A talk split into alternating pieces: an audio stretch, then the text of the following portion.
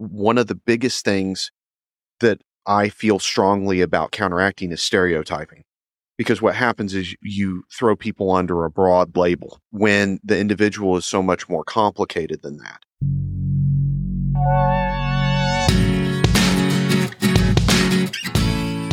There are over four thousand recognized religions in the world. Which one are you leaving? Why are you deconverting?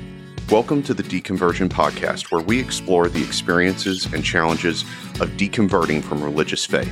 We are here to discuss and explore this topic and help you on your journey to living an authentic life. Three, two, one. Welcome to the Deconversion Podcast. You're here with me, Isaac Taylor, and then great amigo here, Timothy Thomason. How's it going, everybody? So, first things first, man. What is deconversion? Deconversion is the process that an individual experiences as they leave a religious faith of some kind. At least that's what it's coming to be known as. It's a relatively new term, and that's why we picked it for the podcast, is that this is uh, something that I've personally gone through. I've known several people that have gone through it, and it's a subject that's getting discussed by people who are exiting religion. Yeah. So, if you were to look up the word deconversion, like on the Webster's dictionary, it's not going to come up, but it is being used quite a bit in our society. Yeah, it's starting to get thrown around quite a bit. It's coming up more and more. The first use of the term deconversion that made me aware of it was when Seth Andrews, who is the host of the Thinking Atheist podcast, he used it in reference to, to his book. Okay. Which I think was titled Deconverting. That's when I first heard it. And then it just it keeps coming back up, because I always refer to my experience going from being a Christian to being an atheist as a deconversion. The fact that this really isn't like a term that was used, and we're starting to hear it more and more, it leads to the question, is deconversion a prevalent subject for our society today? Well, I think so. That's why we're starting a podcast. I think that it's it's happening more and more. Every year when we get some Gallup polls of all different kinds come out, and it, they keep talking about the nuns. And nun is more of a blanket term in a lot of those polls to reflect individuals who are no longer believers, or they don't practice a form of religious belief. They would rather, they either are keeping it to themselves, or they would rather just put down that they're not a part of anything. And that doesn't quite completely encompass where I have landed, because I, I have some pretty strong thoughts about that stuff, but it doesn't, if I get encounter that question, I'm going to put none. I don't practice. And so that's growing. And then the whole ebb and flow of our country right now and things that are going on, my experience with my nephew deconverting, another member of my family leaving faith, lots of people are going through this right now. Are it's, we seeing this happen to multiple people throughout the United States, throughout the world, or is this just something that's happening in a very small community? I, I think it's happening on a larger scale now. It's not nearly as isolated. It used to be really difficult to run across somebody who would cl- just openly say, hey, I'm an atheist, or I don't practice religion. People are being a whole lot more open about it. And I think one of the big driving factors is just that there's a lot of conflict going on within the church and politics and things right now. People are either going, I don't like where religion's getting me to, or I just, I'm ready for something new. And some people try and change their religious belief to not sure. go with the mainstream. And then you have people that come out and straight up question it and say, I don't need that in my life anymore. I want to do something else. People feel like it's an inauthentic or it's hypocritical. You and I were discussing here just the other day the documentary on Discovery about the Hillsong Church, and people are discovering, hey, there's there's corruption, and they purport to do one thing, but other things are happening. And people who have integrity have a can have a hard time with this stuff, and it doesn't necessarily mean they're going to leave their religion, but in a lot of cases, it does mean some people are leaving religion. And that's where this term deconversion comes up, and you get ministers talking about it because church attendance is going down. One of the things that I find interesting is when you ask someone, or if someone asks you, or if the subject comes up about where you go to church, there's always somewhat of a disclaimer I'm noticing. I go to this church, but mm-hmm. I don't hate gay people. I go to this church, but I don't accept all the beliefs. You even see kind of these hybrid belief systems and mm-hmm. even a separation from the beliefs within the organization that yeah. they're at. my primary involvement in church happened around the the late nineties and the early two thousands before I ended up leaving it. And there was a trend, whereas when I was a little kid, it was more hard-lined and traditional, and sure. then it was getting loosey and goosey, and you have more charismatic churches speaking in tongues, things like that. And now you've got this other thing. I always refer to it as like hippie Christians, and that's they're back treading the hardline stuff, anti-homosexual things that have been a standby within churches for a long time. And people are like, oh, I don't really like that. It's just a me thing, and it's a personal relationship between me and Jesus, and it can be whatever I want it to be. Whereas you went back in time, that would not jive with, say, right. the Catholic Church or, or other things. They would just consider them apostates. They've gone a different route. But it's very hip and modern today to trend away or do your own spin on it. For me, that wasn't really, didn't work. I had too many problems with other things. And I found that I was like C S. Lewis. It's either all right or it's all wrong. Yeah. And I fall into the, it's all wrong. And that's what kind of led me down the road of deconversion. Going back to how much this is happening on a social level, on a societal level, political level, why do you think this conversation is important? Why do you think this podcast is important? Why do you think that deconversion is important? You and I have danced around doing for a long time is that what I discovered when I went through my deconversion was there were certain hardships that were directly associated to me in my life and the way things played out for me. And the more I've interacted with other individuals that have deconverted, and the more I have watched communities of people that deal with this, whether it's on social media or if it's in the public spotlight, everyone can get dealt a different set of cards when it comes to deconversion. There can be consequences in your personal life, your relationships, your job, and it's really a, a just a complete spectrum of things that you can fall into. And I know what my challenges were and what I struggled with and the things I still am challenged with that I continue to work through. And I think the whole purpose of, of the podcast and us coming up with this concept and to sit down and have discussions revolving around this is to try and help people who are going through it, struggling with it, to, to one, find community, and other people have gone through it, struggled with different things, and then also break down subjects and come up with ways to cope, work through some of these things. Really just to help. And helping sometimes has nothing to do with always having a solution for a problem. It's just sitting down and talking about it. And I think you and I have in our lives, whether it's helping friends in our social circles, the way that you helped me while I went through my deconversion. For those of you who are just tuning in and listening to us for the first time, Isaac and I have been friends for years, and he was well acquainted with me and was a sounding board for me while I went through my deconversion. And we're intimately understand each other on these levels about this stuff and see the need where other people may not have had that type of support when they go through it. One of the big things that we've talked about is creating a safe place to have this type of conversation. One of the things that's ironic is that depending on how you present deconversion to different people, there's a different response. So for example, when I went to print out our posters for oh, the yeah. deconversion podcast, yeah. and our tagline is leaving religion to live a more authentic life. There was this older guy wearing classic James Avery mm-hmm. Christian jewelry. And he's like, what's this whole leaving religion thing?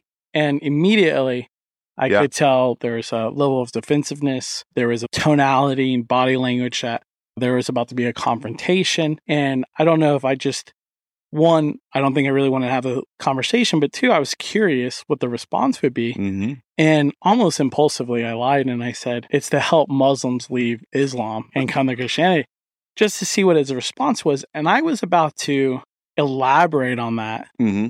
and move forward and say, no, it's any religion. But before I could do that, he's like, good on you, son.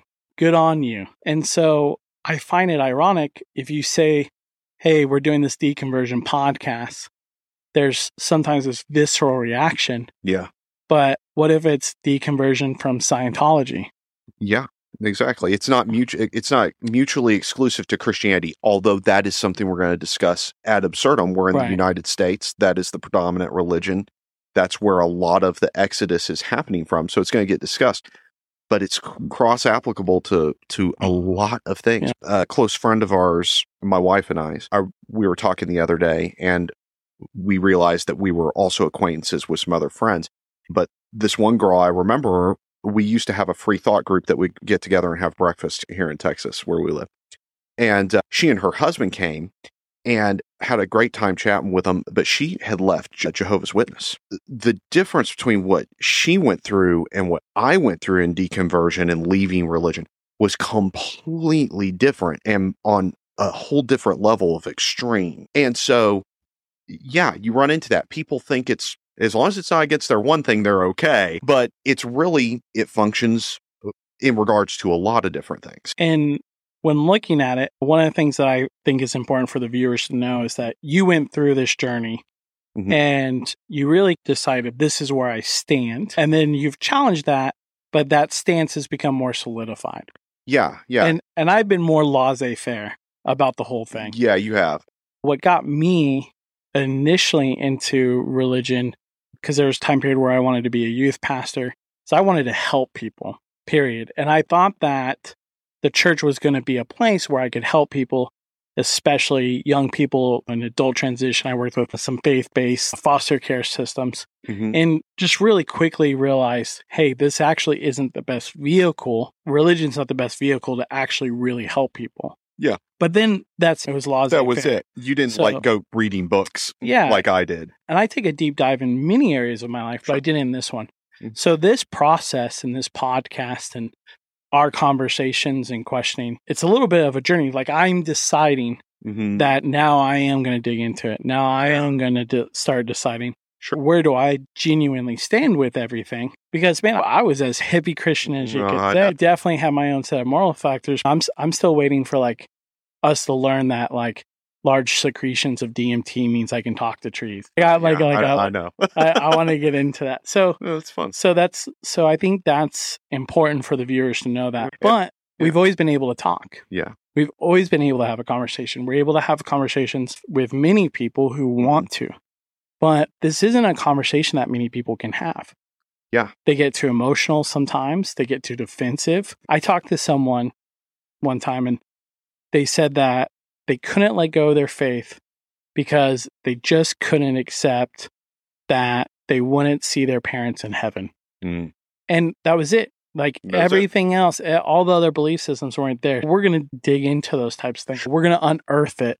And listening and having a safe place that communicates one of those things. And that's what this is. Absolutely. And that's what we want to, as we build a community and we kind of, and we're just launching this, we're at the starting point here, but we want to be able to talk to people, have questions asked, discuss different things. And for me, from my perspective, you're deep diving into this, but from my angle of it, of wanting to help people that are going into the throes of deconverting is to, is that you get overwhelmed with information. And while you're questioning things, you can also, depending on what you're coming out of, you could just be getting bombarded by people who want to know why. What's this? And they want to counter argument you back, and you don't even know enough to counter argument right. back. And you mentioned a second ago that I had arrived at this place where I feel comfortable. Sure. And that's a good way of putting it, because I can have people, I can have people come knives out on me Sure. about what I think, why I think it, what's my problem with religion, and I know what my responses are. And they have Right. not changed much over the last five, ten years. And I want to be able to take some of that information in the podcast format or whatever formats we come up with for individuals that are going through this and are like, I don't know how to deal with this guy who keeps talking to me about this or that, or whatever the specific argument is or whatever. I want to be a source where you can learn some stuff about that. I'm sitting here at a podcast starting this with you, and so much of what I've learned and what I went through in mine, I learned from other people that were podcasting, The Atheist Experience in Austin, The Thinking Atheist, Aaron Ra, all of these other really great non-believers. They're, they're pretty hard-lined atheists, and that's where I land, and I got so much good information off of them. But what you just mentioned about having a safe place to engage with this. I also have a particular feeling for people who were in religion for so long and deconverted. And there's a little bit difference between people who do that and people who have been in non-belief their entire life and right. always thought it was ridiculous, and rightfully so. There can be of a disconnect of understanding between someone who was a believer and is now a not believer. You're separating yourself from some things that you have uh, had a hard time going through and presented unique challenges. The other thing that I think will be a nice buy factor mm-hmm. of this is helping people with how do I take a large absorption of information and how do I make my own decisions? How do I think for myself? How do I decide what I believe and what I don't believe? Yeah. Because that's one of the most critical skills that you can have as an individual right now. That's a key part of deconverting. You go from having a moral code that is set out for you from either a biblical standpoint or a religious standpoint, and then you find yourself going, I may need to rethink this a little bit. When I deconverted, in some ways, the argument like against God existing or the Bible being the authentic word of God, the critiques against it being literally true was the easy part. Okay. Yeah. The hard part was getting to the other side of that and going, well, there are these difficult issues out there. I'll pick a tough one like abortion. All I have done is regurgitate what I was told about abortion from a biblical standpoint. I've never thought about it from a personal level, from a scientific level, or I, there were a myriad of issues in that vein that are complicated, nuanced issues that required you to re- rethink them and right. go back through that process. And for me, I found those avenues to be far more difficult than the initial argument. The arguments against religion being valid is easy. We can, some of it is nuanced and complicated, but for me, that was the easy part. I got that, no problem. Figuring but now out you how have I to, felt about stuff was different. You have to reevaluate. Just because I don't believe in Christianity anymore doesn't mean I believe that abortion should happen. Yeah, exactly. I have to redefine my... I have to redefine how I think about it. And again, it's one of those things where I end up with a right or wrong answer for that. I just have how I feel about it. And there's a lot of things that you end up having to do that. But creating a safe space for yourself to rethink things, and this would be the first piece of advice I send out from this podcast to anyone that's listening to it and going through deconversion, is to create a safe place where you don't have somebody going for your throat, where you don't have somebody getting after you, or you're not getting after yourself, to quiet things down and think through things. Rethink, read, look on the internet, Google. Google is your friend. Be careful. There's garbage on the internet too. But the main thing is the environment, an environment where you can sit and take time and think things through. And that might be sitting listening to two guys podcasting, might be going and watching an Aaron Ra video on evolution, which are fantastic, by the way, the, the research that guy did and it, it being able to convey to you concepts about how evolution works, something I was woefully undereducated on. But that environment that was just me in my apartment with my computer watching a video was the safe place. Don't let people encroach upon that. Take your time. You're not obligated to go out and just like, argue with everyone while you're going through your deconversion. You right. can take time for yourself, and it's or, important. Or even just one of my goals is that there are Christians that are listening to this, and this podcast says, you know what? This is going to give me enough courage, not to necessarily change my belief, but to start questioning things. Sure. And that I would love to give people the courage to say, is this really right? Why do I believe this? Yeah. Do I really believe and, this to be and, true? And one of the other things I, I would speak to that directly is that if there is someone out there who we may have some, we were, I was telling you to prepare yourself because you, whenever you go into this realm of sure. social media, podcasting, whatever, there's all kinds of things that come out of it. But there could be the preacher who's, or youth pastor or whoever that's dealing with lack of attendance and trying to understand what is this deconversion thing. And they might stumble across and listen to this, or someone that has not left faith or is trying to understand what is it that these people are peddling or what is going on. I would say you're just as welcome here as anyone who's actually going through this, because we are going to try and break this down in a way so that people can understand the feelings, the emotions, the convictions that can lead people to this. One of the biggest things that I feel strongly about counteracting is stereotyping, because what happens is you throw people under a broad label when the individual is so much more complicated than that. And unfortunately, a lot of people are capable of doing that, including us. But when it comes to something like this, it tends to be a whole lot more nuanced, about the things that are going on with the individual that would lead to this. And so many people made stereotypical judgments about me when I deconverted and why I deconverted. And and there's a lot of them that kind of follow in Christianity. These guys, I would imagine that if there's a Christian listening to us right now who was wanting to understand, he's like, these guys just want to be their own bosses. They don't want to answer to anybody. They want to be their own God. They hate God, or they're angry at God. Th- there's a lot of different things that, that they can want to plaster right on on the top.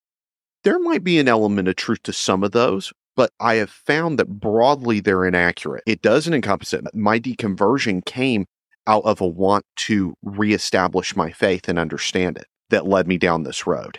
Let me interrupt you sure. there, because that's I think that's a great segue. Okay. Um, we've pretty much established, okay, what is deconversion? We got it. Is it important to our society? Yes. Regardless of your belief, this is something that is, this is something that's going on in our society, in our in our country, in our culture.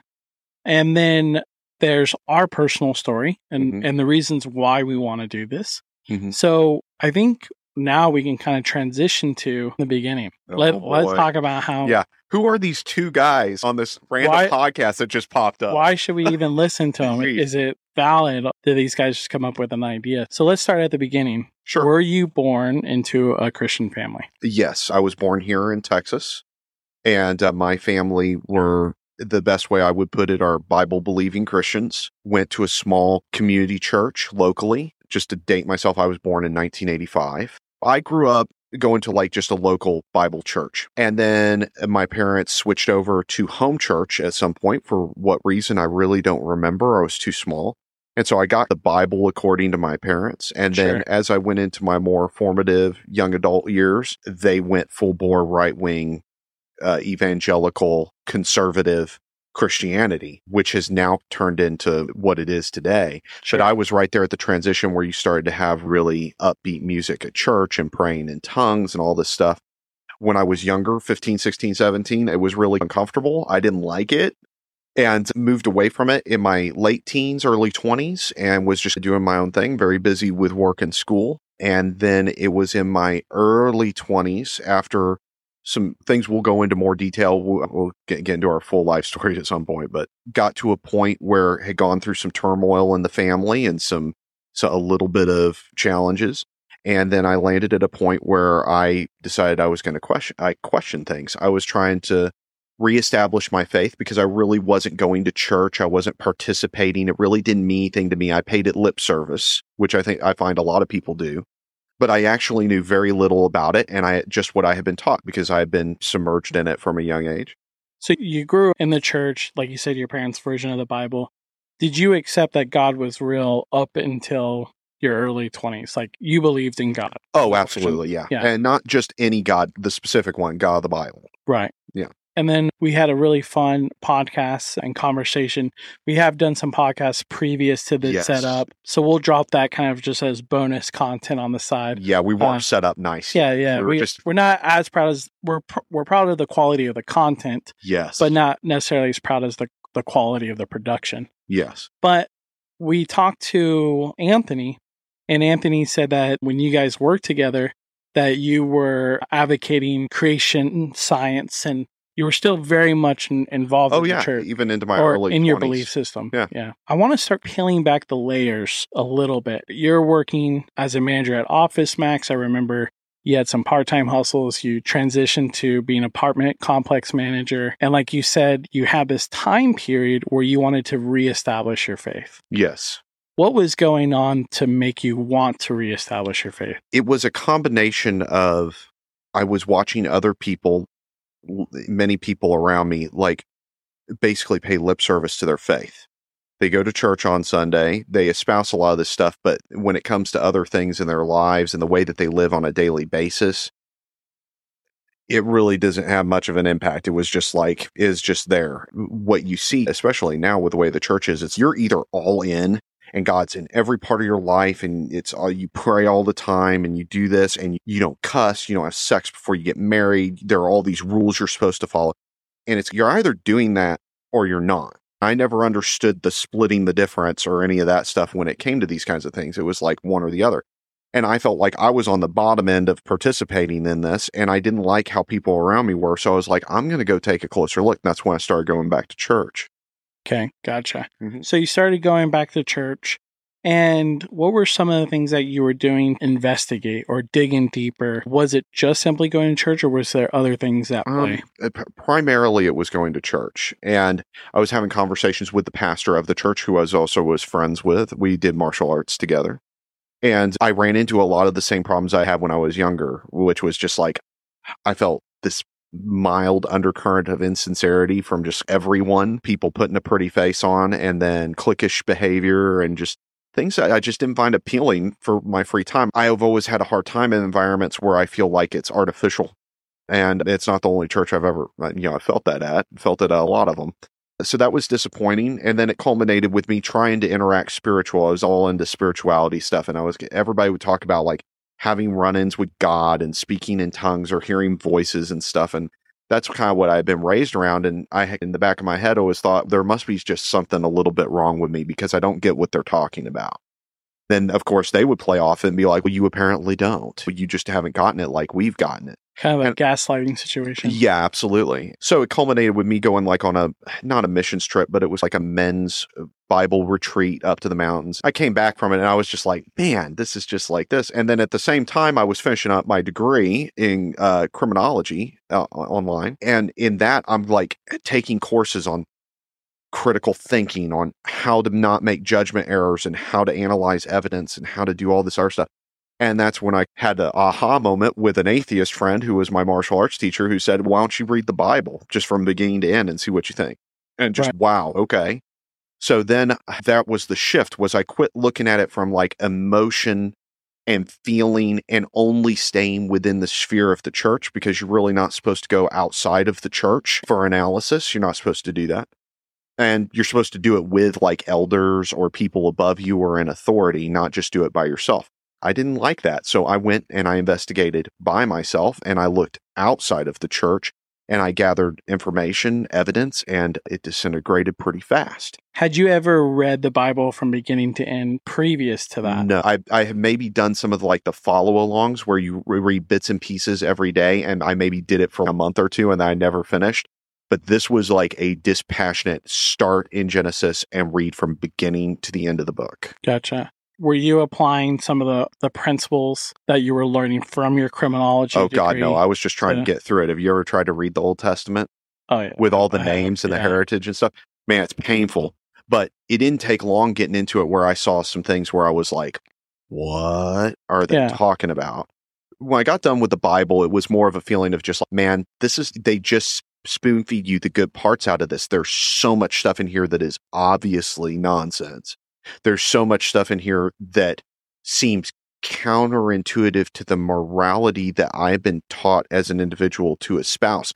And when I say counter to that, actions taken by God himself that run counterpoint to the morality that I've been taught to live by. I got done and I was like, I've got major problems with this. And I wasn't clear how I could articulate them.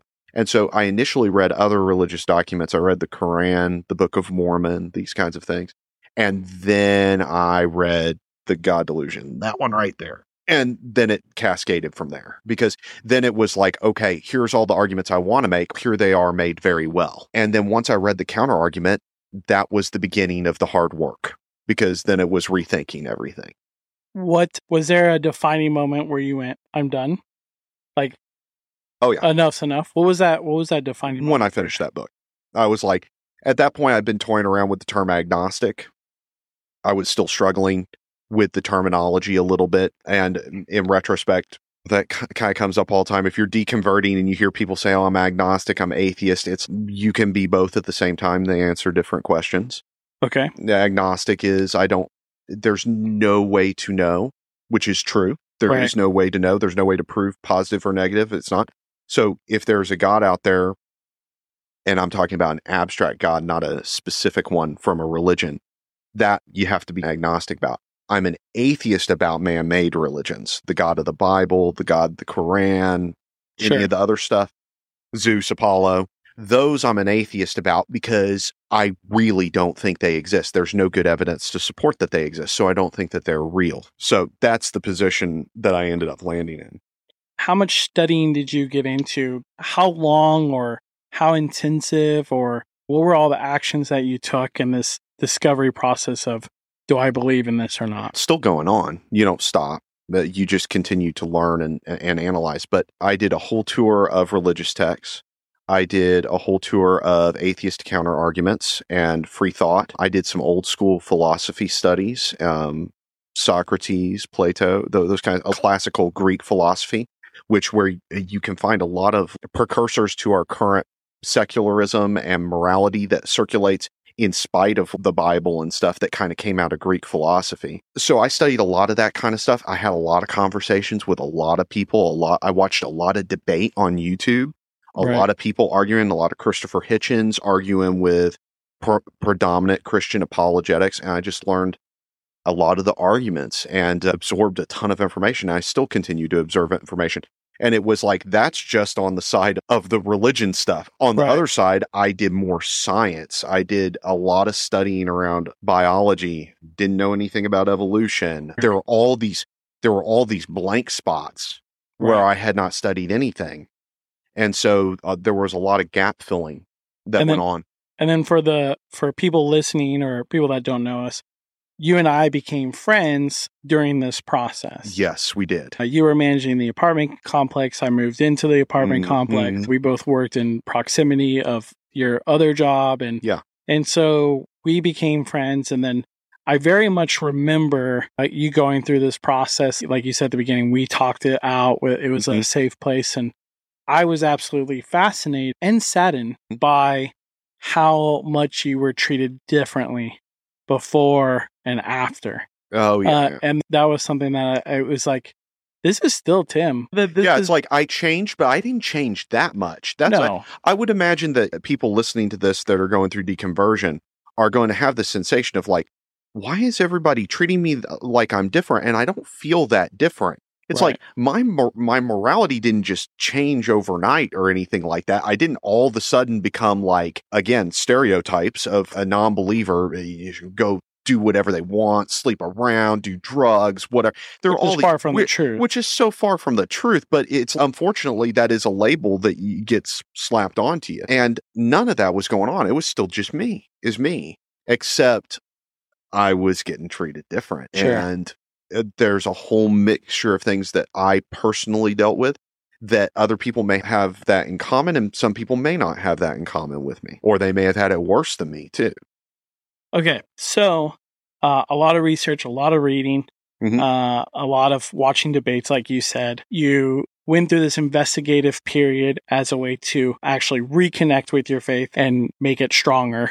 Quite the opposite happened. Was all of this, was this the hardest part of the deconversion process? It was hard, but it's a different kind of hard. Everyone's going to be a little bit different. For some people, book study's easy.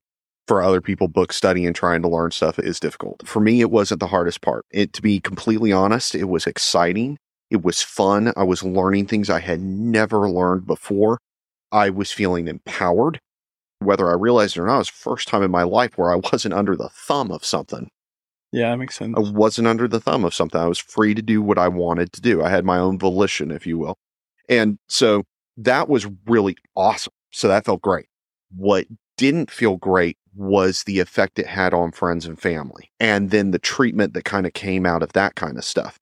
And that's one of the things that I feel like people can struggle with the most, and why communities here outside of belief are going to be very important for people who are even thinking about going through it, is because there can be that deficiency that happens. You get judged, you get ostracized, cast out, whatever you want to call it. I fortunately didn't deal with the worst, but I didn't deal with the best either.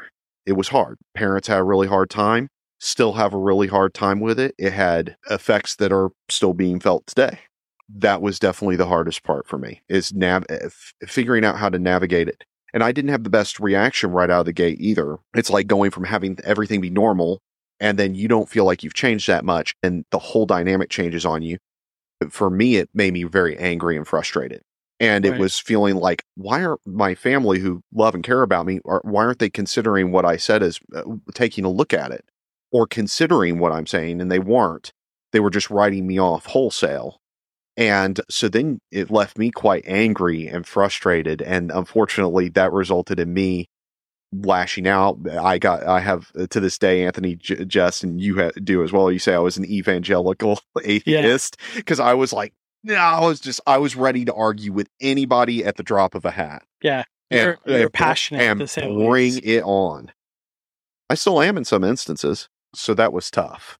And then would you, if you could go back in time, would you have handled it differently? Do you think there was an opportunity for improvement? Absolutely. On your part? Yeah. And that's one of the things that we are trying to do with this podcast where we're talking about creating a course is, we want to help people get through this process in a more effective way, because there is religion does fill in a lot of gaps of what you believe and what you should do and how you should marry. And so when you take that away, there's a lot of gaps. Yeah. Not that religion's a good gap filler, mm-hmm. but it's a gap filler nonetheless. Yeah. Yeah, absolutely. And so that's going to be an interesting thing to, to see with the podcast as we get people and we have community and we get people to comment or ask us questions. Because I also have only navigated this as a guy. I've now experienced what a woman goes through when they deal with this stuff. And I've been I've been mesmerized and disturbed to a certain extent by watching some of the communities that I interact with online. One of them is the Born Again Facebook page. Now, I recently have watched several people on there that are women that are married that deconvert and the problems that arise inside of a relationship when you deconvert, but your partner re- remains a Christian. And then what happens when there's kids in the mix? And I'm like, man, I thought I had it tough. Right. Oh my God. And it's like entirely different. And then there's the, there is like the kind of social structure within a Christian marriage where the man is the head of the family. And there's all this, there's all this other weird kind of stuff that I don't really associate with anymore. But I've been watching some of that stuff happen online and people talk about their struggles and what they're dealing with. And, and I'm just like, good grief, that's horrible. If I can help in any way, I would like to put out some sort of product or something or dialogue or community for people to connect, because it's not like you can't solve everybody's problems. Everybody's problems are unique, but there's something about talking about it that is helpful. Well, and tools, getting tools. Yeah, getting- tools, tools. And we might talk about some specific issue, and that might speak to somebody who is dealing with that specific issue. If we bring up something that maybe I've already gone through, I've studied, or I understand a concept around it, but they've never heard that before, bam, tools to go into your pocket to help you wherever you're at. Yeah, there's a lot of people who leave the church for sexual preference. That's a Oh, my God. That's yeah, that's a whole other one, too. Different experience. And these are all type things that we're going to go through absolutely throughout the podcast. So just a, a fun brainstorm session for the listeners and to build some excitement yeah. and hype. What are some of the things that we're going to go over? We're going to, we're going to talk about theology. Yep. History. Yep. We'll talk about science. We'll talk about relationship management. Yes. How to, how to communicate that. We're also going to discuss just some principles of, like I, I said earlier, theology, but Christian practice, because there's a lot of people that may be, what about this? And like you said, it doesn't really take much of, uh, you know, cognitive conversation for that to unravel very quickly. I don't know. What are, what are some other things? Well, that one of the, one of the other things I was, I think would be a great idea for our podcast, since we are brainstorming and people probably watch this in the first one, they're like, oh man, we're just starting out. Oh, yeah. But uh, one of my favorite podcasts that I listen to just for me while I'm doing work and stuff is I listen to the Fighter Pilot podcast, because I'm a flight sim nut and I love that kind of stuff. And I love one of the structure things that they have is when they start their podcast, they have housekeeping, this kind of stuff, but then they always take questions from their community. I would love to, as we go, is to have it to where when we start our sessions, and this may not happen for a little while because we're just getting started out, but as we do this, like we open our sessions with like a, our normal routine, but then maybe we take a few community questions and we discuss those for a few minutes before we get into the subject matter that we've selected for the podcast.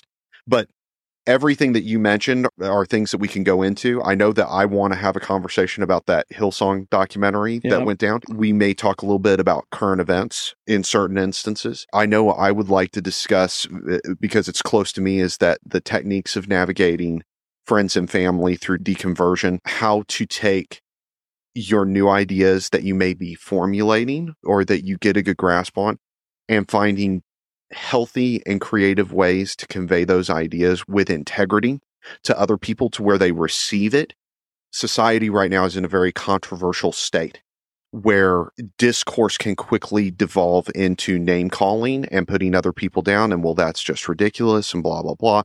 And you shut the other person down. And the real trick isn't to do that. Doesn't let make you, if you upset somebody and run them off with your technique, you just run them off. The real technique is to convey your idea and your thoughts in a way that it really reaches the person across from you.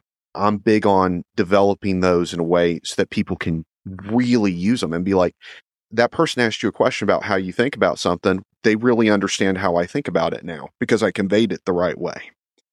So we got a lot of things to talk about. Yeah, hours and hours and hours. But, and for the people who are listening, we've really gone into deep detail. Yeah, um, we've been at so this for a long time. This, the content, what's really going to help people, what's going to move the needle. Subjects like how to stay away from nihilism is a big part of it. I'm excited. I'm excited about that. And as we mentioned earlier, the biggest goal is, is we want you to have an authentic life. Yeah. We, so much of religion or having a re- religious belief or practice is you were born into something and then we've accepted it. Yeah. The way we marry, the way we may have a relationship with our spouse, sexual activity, the way we raise our kids, how we spend our finances. For something to have that much power over your day-to-day life and, and the life that you're designing, mm-hmm. well, did you pick it? Is that yeah, the best one? Yeah, was it really yours? Yeah, and that's one of the things where I'm really excited about it because we'll go, I think some listeners will say, no, I didn't. Uh, yeah. Actually, now I I don't no, I think, really like a lot of this. Yeah. But if not this, then what? Yeah. And that that is the question that you get to the other side asking yourself is, is there something to replace it with, or is it even necessary to replace it with something? Maybe it, maybe you have to find a whole new thing. And that's the whole thing I end up talking about quite a bit with friends and stuff is it's not so much that I came to this other side and now I have an answer. In fact, I fall back on the I don't know an awful lot. You're going to f- hear me on this podcast. I'll get something and I will stop and be like, I don't, ha- I don't know. I'm going to have to go get either get some more data about that or I'm going to reserve judgment on it because I just don't have enough information. And I think that's a really great place to get to.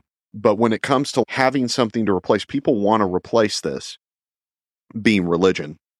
But I think that the world that we're living in is more of a testament to it's time to move on. And I'm not what we're moving on to, but we need to think it through and come up with something better than this because this is short selling us. And I think that's why deconversion is becoming a topic is because people feel short, shortchanged by this. It's not doing what it proposes to do. If it's, if it really did, we would be able to see it. And we don't have to go real far to see where religion is being a detriment to progress, to society, to the individual. And that goes for all religions, not just Christianity, but others as well. And it's time to rethink this stuff. What if someone were to say to you, hey, Tim, I hear you. You can have your beliefs. I'll have my beliefs. Me believing in God uh, and my faith. Predominantly Christianity where we are. It's not hurting anyone. Bug off. It's a free country. They yeah. they can do that. But what if they said it's not harming anyone? Like, hey, I have my beliefs. It's not harming anybody. We'd be sitting down for a really long conversation as long as they're willing to listen because we can go miles on what is it purporting to do first? What are you proposing?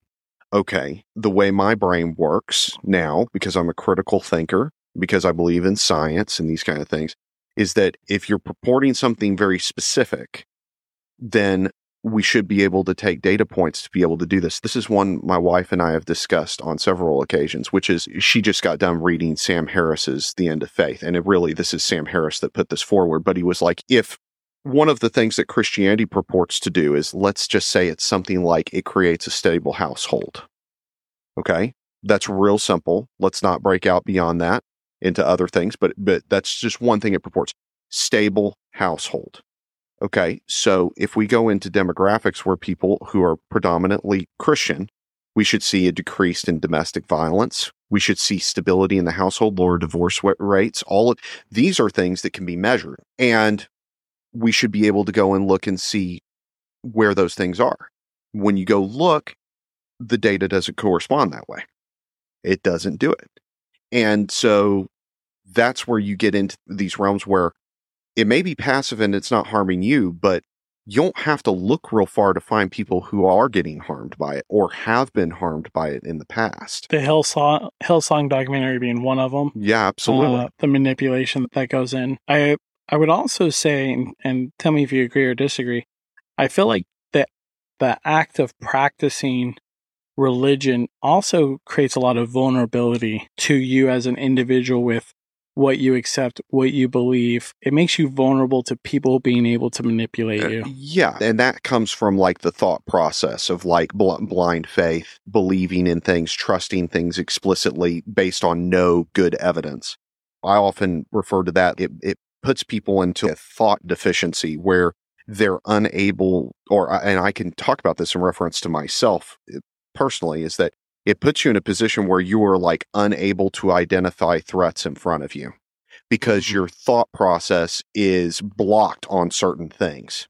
Not all, but on some things, it's like it creates a deficiency. My wife and I have watched people get into relationships and get married where there were things done in the name of purity and religion and all of that were put foremost, and there were very clear warning signs that on the outside I could identify, my wife could identify, and yet the individual who was getting into the relationship could not and did not have friends or family around her identifying that because it was functioning within the faith and the belief system. And so there were no brakes on the bus until it hit the landmine. And then Very we've got, abusive situation. And then we end up with abusive situations and things like that that I've unfortunately had to sell, you sell on the sidelines and you see some of the time. I would think that all of our rational faculties should be going towards preventing us from getting into all those because we're imperfect enough. We can still hit those. We don't need to have any other things getting in our way. But when it comes to religion, I see more instances of that and that kind of thinking that can just cause more problems than it solves. More people have been killed in the name of God than anything else throughout the yeah. history of humanity. Yeah. Hitch, I'm going to mention Hitch tons in this podcast. I'm going to warn every listener right now about Hitch. Christopher Hitchens is one of my favorite writers, and he wrote a lot about, he wrote for Vanity Fair, but he writes a lot of stuff criticizing religion.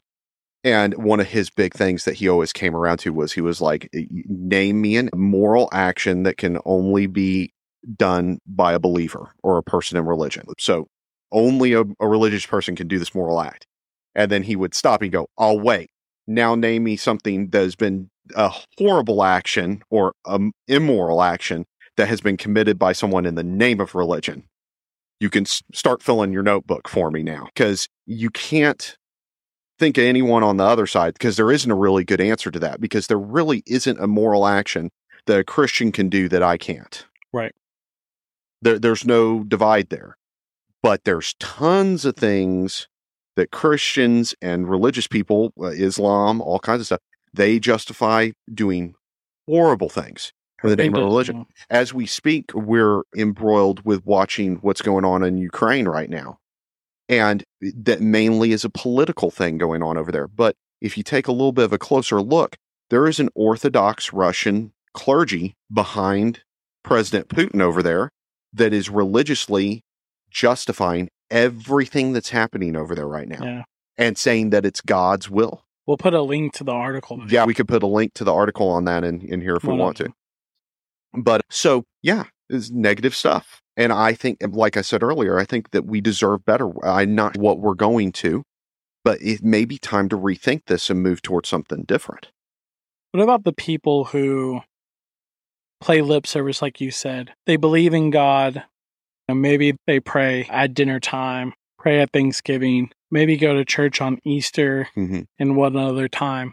But really, they God's not really a part of their life. It's not like they don't live anything from a, a faith-based. It's just, it's more cultural mm-hmm. than it is lifestyle in that regards. Is there any potential danger to that? I think it can create a false theme of antagonism because it, it inside your brain, it turns into all the good things that are happening to me are only happening because God's letting them happen to me. So one, you don't give proper accountability for the good things that happen to you. It's like you're thanking God when it's the doctor that bullet out of your shoulder. Sure. Okay. And uh, so there's that. But then it also means that every negative thing that happens to you is God, either God punishing you or the devil coming for you or something like this.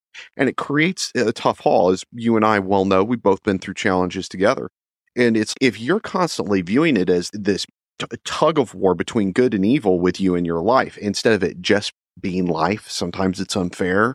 Some, there was no good reason for why that bad thing happened to you, but it wasn't because some something was out to get you. It was. It's just because it's the way the world goes. I think having that antagonism going on in your life and viewing your life in this battle, I think it's a way for people to make sense of it.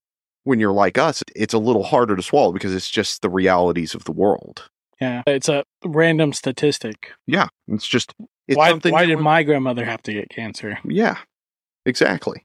This is something I would view as a negative thing that believers can do in some instances, is that you'll have some sort of huge tragic event happen, okay? And uh, like town, get, we've been having tornadoes recently all over the place. The tornado rips through the town and it kills twenty people, but it left that one pregnant lady over there. God saved her. And everybody would celebrate it that way. What about the other people that died? Did God not care about them? Well, it was part of his plan. We're getting into some really dicey psychological platitudes at this point. Ask the little girl who lost her dad if that was yeah. part of his plan. Yeah. That's hard. And it's also a really big claim. Yeah. To say that we can know what is and isn't mm-hmm. God's plan. Well, and that's something you'll hear repeated on here all the time. And for people who are deconverting and going through material regarding non-belief or trying to understand some of these arguments, whereas the one we always come around to is extraordinary claims require extraordinary evidence. You're going to hear that from everybody, especially non-believers, all the time, because it's really simple. If you put forth something that's really extraordinary, then you have, better have a, of justifying what that is. You can't just walk into a lab and be like, I have a cure for cancer. Just believe me. You've got to have all your work in a line to show that that it's actually going to work. Even more so, you can't go in and say, prove to me I don't have the cure for cancer. Ah, uh, yeah. And that's, again, that'll be getting into advanced stuff for people that are deconverting. That's the concept of shifting the burden of proof. Right. Which is something that I, I talked to people who are, when my nephew was deconverting and going through this, that was one of the things I was warning him about is don't, please remember this. If you, if, because he had a lot of people trying to argue with him. He had a youth pastor that was on his ass and just all kinds of people wanting this. I was like, please remember this one simple point. And I'll put this to everybody who's listening to this podcast for the first time. You're not the one making an extraordinary claim that God doesn't exist. All you're saying is that you don't know. And that you don't think that there's good evidence to support it. That's a very neutral position to be in. You're not asserting anything, okay? A lot of people want to say that you are. Well, you're asserting God doesn't exist. Give me a definition of God, first off, and then people fumble on that one. But what happens is the they're the ones that are making the claim, not you. They're not. Remember, they're not just claiming that a God exists. They're claiming a specific God exists with a specific book and specific things you're supposed to do. There's all of this detail. It gets more extraordinary as it goes. They're the ones making the assertion, not you, which means the burden of proof is on them, not on you. So that time when somebody comes at you and really wants to, well, you should prove to me God doesn't exist. You need to just simply say, that's not my job. Right. I don't have to prove to you that God doesn't exist because I'm not proposing that he does. You're the one proposing that he does. In addition, Where, you want me to live my life in a certain way. Oh, yeah. Well, that, yeah. You know. All that. But the shifting of the burden of proof is something very common that happens. I'm glad it's in our first podcast for people who are deconverting, right. is that's a fun one to note. And that goes back to what we had mentioned earlier about having a safe place for yourself. Remember, you don't have to go argue this with everybody right out of the gate. You can, you can go take quiet time for yourself to read, reflect, think on these things. And if you have somebody that comes after you like that or wants to dive deep, tell them either you're not ready, you just don't know, but don't let them try and pin you into a corner and make you think it's your responsibility to prove that their God exists right. or doesn't and, exist. And this isn't about, if you're going through this process or thinking about it or challenging your own beliefs, you're not entering into a, a professional debate. Mm-hmm. What you're doing is, is you're trying to figure out how to live your life. You're trying to figure out how to raise your children. You're trying to figure out what's yeah. right, what's wrong. How do I be the most genuine person? So don't throw yourself into a gladiator yeah, ring. Yeah, no kidding. And honestly, we're sitting here talking about it. You and I have a passion about these kinds of things. I feel really strongly about this because of my experience. You have an interest in it. We want to be a resource for people to enjoy it. We both have lives outside of this where we're busy.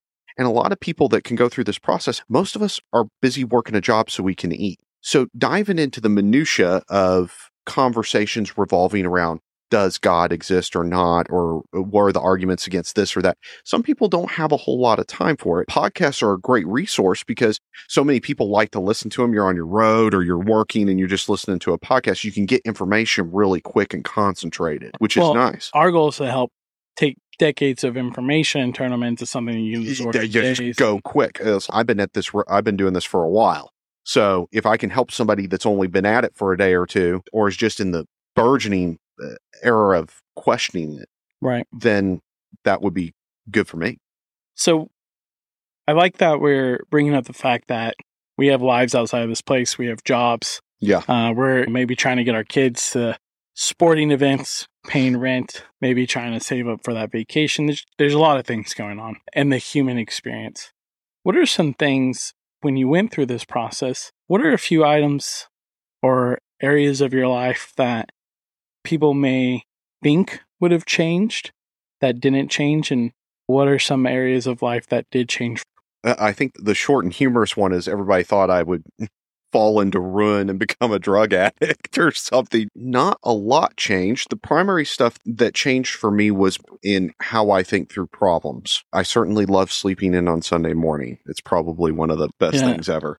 But especially after growing up with pressure to go to church on Sunday mornings and you had to be dressed right and all of this other stuff. And having not to do that is just wonderful. So I would definitely say how I approach problems has changed pretty dramatically. The status of my relationship with my parents and my siblings has changed somewhat.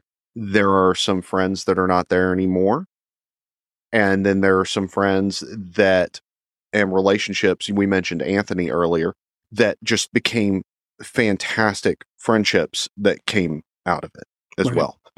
So did your morality change?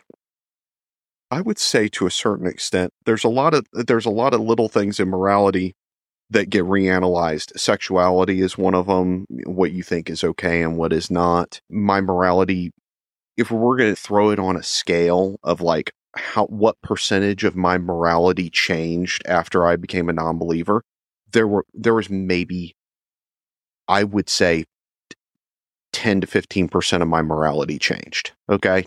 And it revolved around probably a couple of really big concepts. And then it's, and that, it's pretty much the same. There's a thought process or a conception. If you're not religious, if you don't believe in God, then what prevents you from just going and breaking into someone's house and stealing a bunch of stuff and raping their wives? Yeah, you and, just do whatever you want. Yeah, do whatever well, you want. Yeah, I mean, that's that's. There are some arguments within religious communities about, again, we talk about stereotyping, that are just so rooted in just stupidity that and presumption that it beggars belief. And one of those is that the only thing that keeps me from going out and raping and stealing and everything was going to be my belief in God. That's just an absolutely ridiculous claim. To think that it, all the other religions on the planet are different from, say, Christianity, and there, there are elements of ethics and morality that exist outside of religion. people think that humanity needs moral absolutes. And I always thought it was funny, like the golden rule, which is treat others the way that you would like to be treated, that that didn't come from the Bible. It's actually right. from something else. There's an, a twist on it that's in the Bible, but that is probably the guiding point of most of my ethics, that and do no harm. I like the twist on it that goes the other way, which is, look, if the only reason you're not going out and raping and pillaging and being a heathen and a barbarian level, like evil person, is because you believe in God and you're trying to have a good afterlife, you're a piece of shit. If that's the only reason you're doing that, then that kind of meets the definition of evil for me. If that's the only thing that prevents you from going and doing that stuff, then yeah. Then yeah, there, there's a problem. We've got a problem somewhere else. Right. Exactly. No, very much. How many people treated you differently? That's hard to judge because I am a pretty selective person about who I keep around me. The people who were treating me poorly or, or where I was having conflict quickly faded to the very outskirts of my life because I just... they didn't associate with me and I wouldn't associate, I didn't associate with them. And there was no like animo, I didn't feel like real strong animosity or anger about that. I just let it slip away. I've had friends that's happened with anyway, regardless of the religious belief. The ones that it was hardest with is definitely with parents and people that I felt like my opinion mattered to. And then I quickly became ostracized, black sheep, pariah, all those words that you would like to use that, that like kind of put you on the outside. And I mentioned earlier that I'm I'm a pretty cut and dry. It's like what you see is what you get, right. Good, bad, indifferent. And I just have a huge problem with insincerity and people that are, I'm pretty good about picking up when you're just getting people paying you lip service or just putting on a show for you. And that's the kind of stuff I just run from. And it was really hard when it felt like my family has shifted to that. Did you decide to not be friends with Christians? No. I married a Christian, which is a whole other story. My wife was, yeah. uh, you know, um, when I met her, she was the girl next door and we hit it off and we, we had common interests and common motivations that existed regardless of our belief. The, the, the hippie Christian thing comes up because that's very much what she considered herself. And we got pushback uh, from friends and family, of course. But we're, we've been together for ten years. She definitely got flack because she was marrying an atheist. That's for certain. My family loved her because they thought she would bring me back to Jesus. Gotcha. Did the dynamic of you identifying as an atheist and her identifying as a Christian, did it cause any strain on your early relationship and marriage? Um, not in a bad way. I remember when we had just gone on like several dates and she sat me down and was like, I want to know what your intentions are with this relationship and read me the riot act. And I still pick on her to this day. I was like, all you were doing was galvanizing the hunt for me because I was like, oh man, I'm totally going out with this girl. Yeah. She doesn't know what she's gotten herself into. Well, how how were you able to make a ten-year marriage work when there was two different belief systems around this subject of religion? One, number one would be mutual respect. Number two would be boundaries both ways. I, I found it's always a, it's easy for me to set a boundary for someone else not to cross regarding me. It's a whole nother thing for me to enforce boundaries for myself that I don't cross going over into another person's thing. And that's very important. People need to know how to do that kind of stuff. Keep your, yeah, keep yourself in check first and then worry about keeping people sure. on the periphery. But mutual respect, good boundaries. And then we just We talked about ethics a lot, and our ethics all line up. It doesn't mm-hmm. matter what we believe at the end of the day about what happens when you die or that stuff. We lined up on everything else, and then we love each other, and we have fun. Right. And get along. And you guys, I think one time you said, we want to help people in the same way. We want to yeah. treat people well, the same yeah, way. Yeah, and she and I always joked about that we liked being the atheist Christian couple because it was like showing everybody, hey, this is how it's done. This is called crossing the aisle in a world that doesn't like crossing aisles.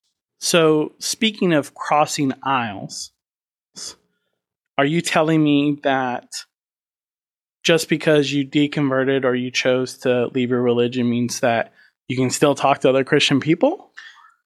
Believe it or not, Isaac, that is the case. And it's very important that you do that and you develop a good method and a way to interact that way. It's so important and it's really making a difference for the entire cause that we're after right now, too.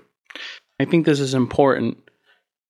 When we talk about deconversion, it's not only leaving your religion, but it's also reestablishing some beliefs. Would you say that's appropriate to say? It's it's reestablishing your ethics and your beliefs about other things to a certain extent. I certainly feel that way. I rethought so many different things, and it changed how I interact with people. But it also highlighted to me the stereotypical behavior of believers and the, and how to counteract that kind of stuff. And the way you counteract it is crossing the aisle. And you make it work. You find a way to to work around. And then that just passively causes people to, to reevaluate and think about things differently. So at the very beginning, we talked about a technical definition of what deconversion is. Mm-hmm. What does deconversion, for you personally, what has it meant for you? It has meant a complete change in my lifestyle and a reevaluation of my beliefs and my ethics. It has taken me from being a person that could change from situation to situation into a person that I'm pretty much the same no matter who I'm around. Are you happier? I certainly feel that way. I love sleeping in on Sundays. Speaking of sleeping in on Sundays, if we're going to get this published, we're going to need to wrap it up and edit it so that we can sleep in tomorrow. But I think that's a good, a great stopping place on what deconversion is. Mm-hmm. And for the people who are listening, if you have any questions or thoughts or opinions about deconversion, this is a, a culturally made word. This isn't a actual Webster dictionary yeah, type of every, word. So. It's funny you say that. Every time I write it down, it still gives me the red underlining, like that word is misspelled. Yeah, yeah, yeah. It's, but so it's very much a cultural definition, and we'd love to hear your questions and interactions and what you take from this question of what is deconversion. Awesome. All right. Till next time. Have a good one, everybody. All right. I think that was our best one. I really do, too.